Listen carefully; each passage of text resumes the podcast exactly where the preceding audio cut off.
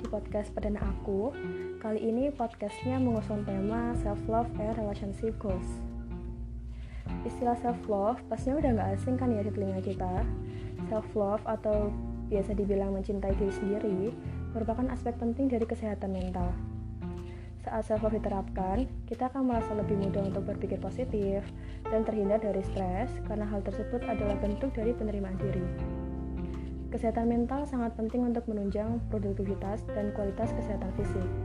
Kayak ungkapan yang sering kita dengar nih, di dalam tubuh yang sehat, terdapat jiwa yang kuat. Ngomong-ngomong tentang kesehatan mental, terdapat data Riskesdas atau Riset Kesehatan Dasar pada tahun 2018 menunjukkan bahwa prevalensi gangguan mental, emosional yang ditunjukkan dengan gejala-gejala depresi dan kecemasan untuk usia 15 tahun ke atas mencapai sekitar 6,1 persen dari jumlah penduduk Indonesia atau setara dengan 11 juta orang. Wow, 11 juta tentu bukan angka yang sedikit ya. Maka dari itu tuh, kita harus tahu bagaimana cara menerapkan self-love untuk kebaikan kesehatan mental kita. Cara yang pertama, kenali diri sendiri. Mengenal diri sendiri adalah langkah awal mengembangkan self-love. Dengan mengenal diri sendiri, seperti apa hal yang kita sukai dan yang tidak, ketakutan, kekuatan yang kita miliki, apa yang kita inginkan di masa depan, lima tahun lagi mau jadi apa ya, atau pertanyaan-pertanyaan lainnya tentang diri sendiri dapat membantu kita lebih bisa menentukan arah tujuan hidup kita. Karena kita adalah pilot dari hidup kita sendiri. Cara kedua, stop membandingkan diri sendiri dengan orang lain. Mungkin kita sering nih gak sadar membatin, kok dia bisa gitu ya? Wah hebat banget dia. Jadi dia enak ya. Stop lakuin itu, mulai untuk bersyukur atas apa yang kita miliki. Karena terkadang hal kecil yang kita miliki yang sering kita remehkan atau lupakan itu adalah keinginan terbesar seseorang. Manusia itu nggak ada yang sempurna, tapi ada manusia yang merasa cukup. Jadilah manusia yang merasa cukup dan bersyukur atas apa yang dimiliki. Fokus saja dengan apa yang bisa kita rubah dan fokus pada memotivasi diri untuk mencapai tujuan dan mimpi hidup kita. Cara yang ketiga, hargai diri sendiri dan percaya diri. Rasa menghargai diri sendiri dan percaya diri akan hadir ketika kita sudah menyadari bahwa kita itu nggak perlu mengikuti standar penilaian orang lain, karena kita udah mengetahui apa yang menjadi standar untuk diri kita sendiri. Percaya dirilah atas keputusan yang kita buat. Tak perlu cemas, tak perlu takut dan menyesal. Jika kita berbuat kesalahan, tak apa. Jadikan itu tuh pelajaran agar tak terulang lagi. Karena orang sukses terlahir dari orang yang mau memperbaiki kesalahannya. Cara yang keempat atau yang terakhir, merawat diri. Self-love itu nggak melulu soal menerima diri sendiri, tetapi juga memberikan yang terbaik untuk diri sendiri.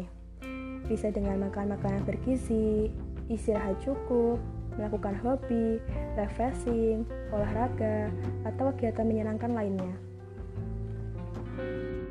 Eits, tapi kita juga harus hati-hati loh dengan yang namanya toxic self-love.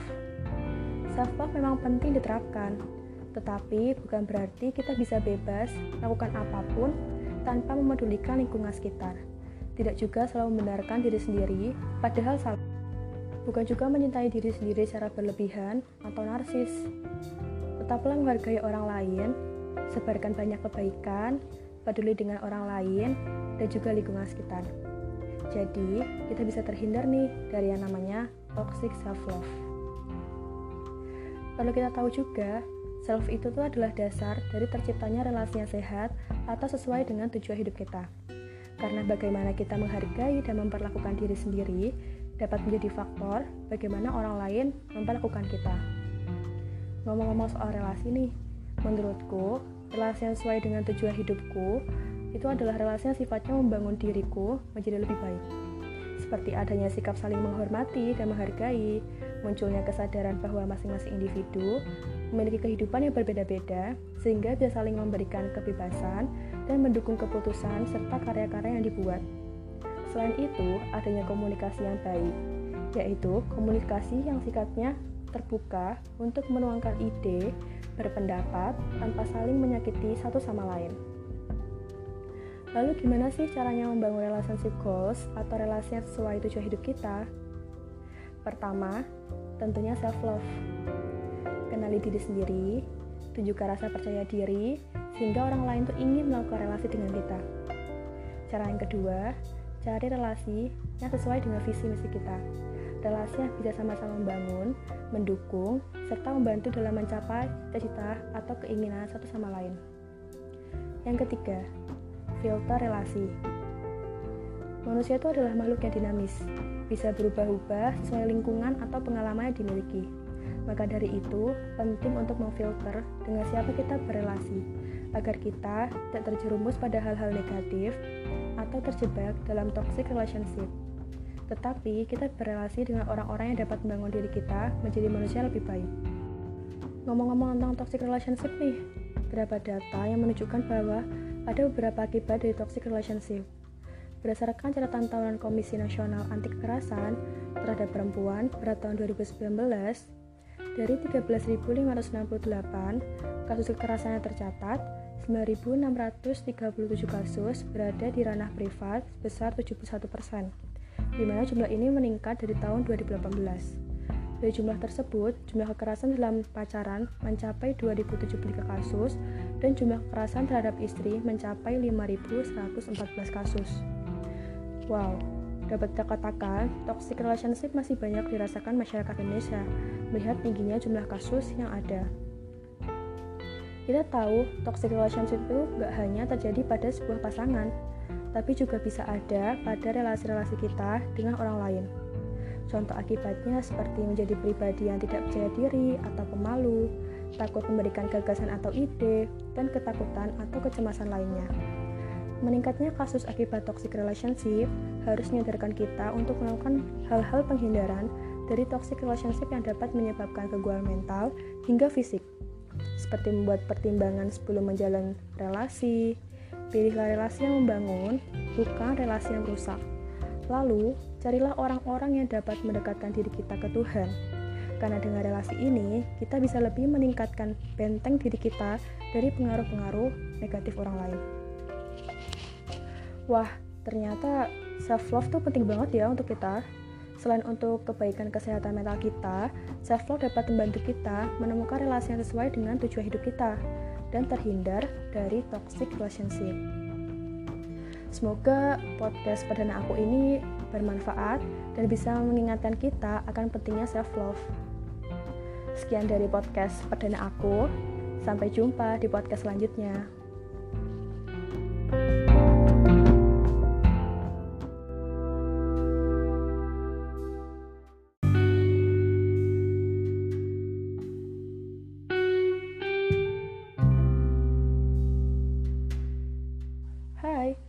Datang di podcast perdana aku. Kali ini podcastnya mengusung tema self-love and relationship goals. Istilah self-love pastinya udah nggak asing kan ya di telinga kita. Self-love atau biasa dibilang mencintai diri sendiri merupakan aspek penting dari kesehatan mental. Saat self-love diterapkan, kita akan merasa lebih mudah untuk berpikir positif dan terhindar dari stres karena hal tersebut adalah bentuk dari penerimaan diri. Kesehatan mental sangat penting untuk menunjang produktivitas dan kualitas kesehatan fisik. Kayak ungkapan yang sering kita dengar nih, di dalam tubuh yang sehat, terdapat jiwa yang kuat.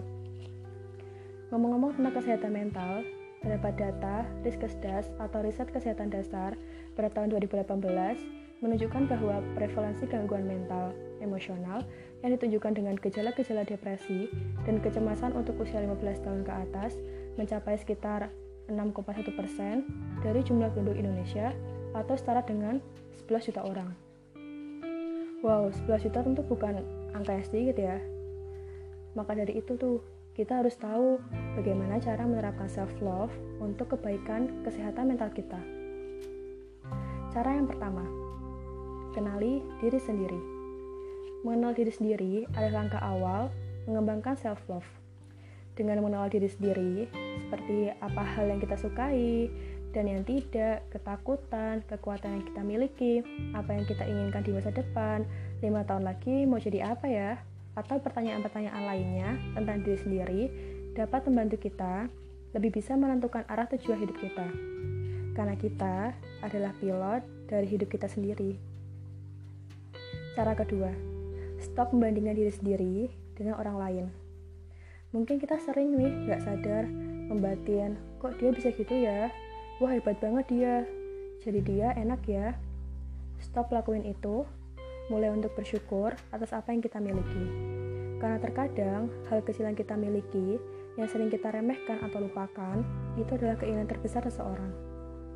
Manusia itu gak ada yang sempurna, tapi ada manusia yang merasa cukup. Jadilah manusia yang merasa cukup dan bersyukur atas apa yang dimiliki. Fokus saja dengan apa yang bisa kita rubah dan fokus pada memotivasi diri untuk mencapai tujuan dan mimpi hidup kita. Cara yang ketiga, hargai diri sendiri dan percaya diri. Rasa menghargai diri sendiri dan percaya diri akan hadir ketika kita sudah menyadari bahwa kita itu nggak perlu mengikuti standar penilaian orang lain, karena kita udah mengetahui apa yang menjadi standar untuk diri kita sendiri. Percaya dirilah atas keputusan yang kita buat. Tak perlu cemas, tak perlu takut dan menyesal jika kita berbuat kesalahan, tak apa, jadikan itu tuh pelajaran agar tak terulang lagi. Karena orang sukses terlahir dari orang yang mau memperbaiki kesalahannya. Cara yang keempat atau yang terakhir, merawat diri. Self love itu nggak melulu soal menerima diri sendiri, tetapi juga memberikan yang terbaik untuk diri sendiri. Bisa dengan makan makanan bergizi, istirahat cukup, melakukan hobi, refreshing, olahraga, atau kegiatan menyenangkan lainnya. Eits, tapi kita juga harus hati-hati loh dengan yang namanya toxic self-love.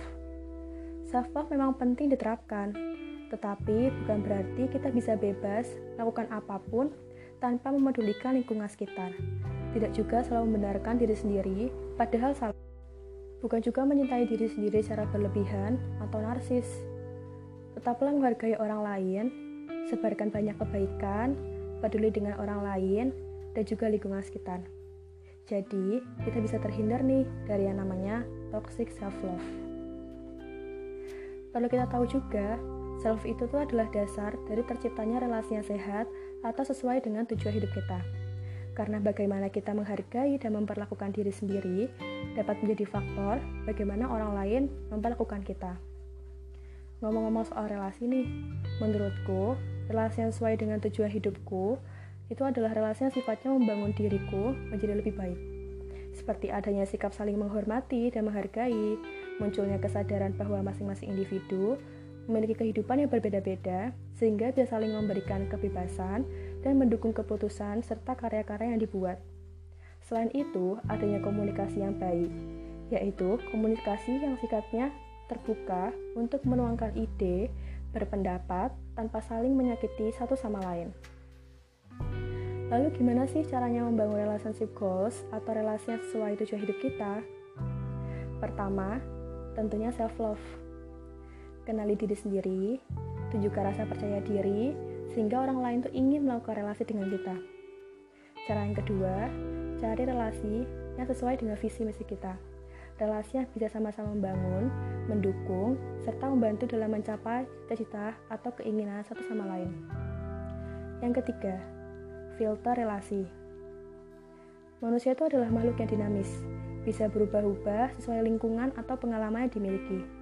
Maka dari itu, penting untuk memfilter dengan siapa kita berelasi, agar kita tidak terjerumus pada hal-hal negatif atau terjebak dalam toxic relationship.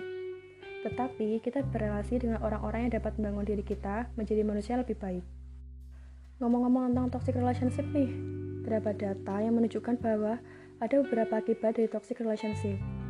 Berdasarkan catatan tahunan Komisi Nasional Anti Kekerasan terhadap perempuan pada tahun 2019, dari 13.568 kasus kekerasan yang tercatat, 9.637 kasus berada di ranah privat sebesar 71 persen, di mana jumlah ini meningkat dari tahun 2018. Dari jumlah tersebut, jumlah kekerasan dalam pacaran mencapai 2.073 kasus dan jumlah kekerasan terhadap istri mencapai 5.114 kasus. Wow, dapat kita katakan toxic relationship masih banyak dirasakan masyarakat Indonesia melihat tingginya jumlah kasus yang ada. Kita tahu toxic relationship itu gak hanya terjadi pada sebuah pasangan, tapi juga bisa ada pada relasi-relasi kita dengan orang lain. Contoh akibatnya seperti menjadi pribadi yang tidak percaya diri atau pemalu, takut memberikan gagasan atau ide, dan ketakutan atau kecemasan lainnya. Meningkatnya kasus akibat toxic relationship harus menyadarkan kita untuk melakukan hal-hal penghindaran dari toxic relationship yang dapat menyebabkan keguguran mental hingga fisik. Seperti membuat pertimbangan sebelum menjalin relasi, pilihlah relasi yang membangun, bukan relasi yang rusak. Lalu, carilah orang-orang yang dapat mendekatkan diri kita ke Tuhan. Karena dengan relasi ini, kita bisa lebih meningkatkan benteng diri kita dari pengaruh-pengaruh negatif orang lain wah ternyata self love tuh penting banget ya untuk kita Selain untuk kebaikan kesehatan mental kita, self love dapat membantu kita menemukan relasi yang sesuai dengan tujuan hidup kita dan terhindar dari toxic relationship. Semoga podcast perdana aku ini bermanfaat dan bisa mengingatkan kita akan pentingnya self love. Sekian dari podcast perdana aku. Sampai jumpa di podcast selanjutnya.